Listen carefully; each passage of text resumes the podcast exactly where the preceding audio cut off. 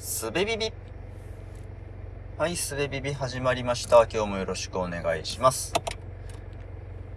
あのー、語れないことというのがありますよね。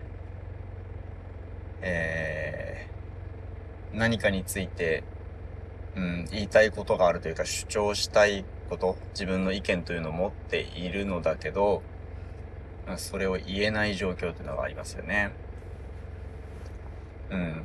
まあその言えない理由というのはまあね、場面によって様々ですけど、まあ例えば、うんと自分の意見が誰かを傷つけてしまうのではないかとか、えー、誰かに、えっ、ー、と、そこを取り上げられて攻撃されてしまうのではないかとか、まあそういうね、うん、人の気遣いだったり自分の保身だったり、まああとはね、パターンとしては単に言葉にな、言葉に、えー、落とし込めていないということを自分で気づかずにただ言えないというふうに、うんと認識しているかっていうようなね、いろんな場合がある気がしますけど、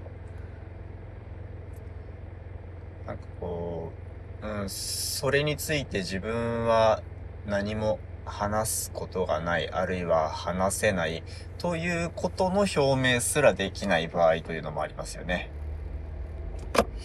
うん。うーん。まあ、そうだな。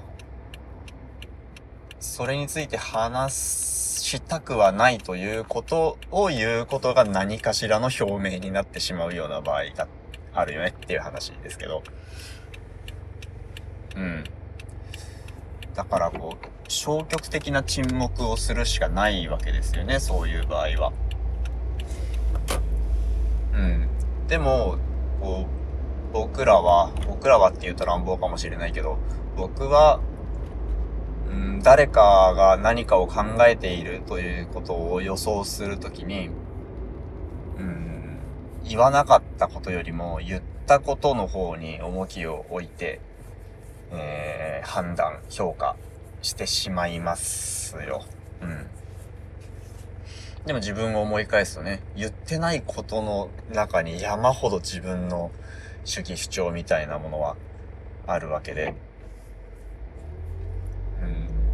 うん、なぜそれを話さなかったかということまで、本当は分かってもらいたいわけですよ。でもまあそれは、うん、自分から言うことはできない。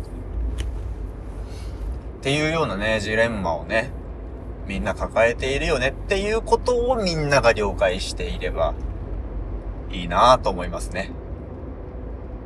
うん。人には語っていること以上に語れないことがとてもたくさんあるのだと。で、そっちの方が実は本当に言いたいことが詰まってたりするぞみたいな話ですかね。うん。氷山の一角っていう言葉がぴったりなんじゃないかなと思いますけど。うん木を見て森を見ずみたいな人の評価をしないようにしたいですよね。まあ、そもそも人の評価や人を判断するということから自由になるのが理想みたいな気もしますけど、まあなかなかね、それはそれでまたもう一段難しい。はい。というお話でした。なんかこうね、えー、これについて語れないということを語ることすら難しいということを頑張って語ってみたんですけど。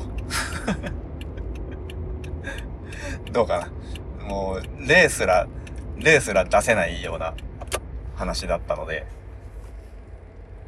まあでも、この感覚わかる人はいるでしょうと思って話してみました。はい、どうだったでしょうか？今日もありがとうございました。